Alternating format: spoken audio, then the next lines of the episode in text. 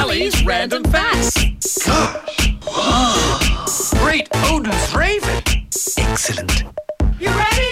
Gunners, you probably thought that a blink was just something you did to keep your eyes moist or keep dust out of them. That's a very valuable service, of course, but we actually blink way more than needed for that alone.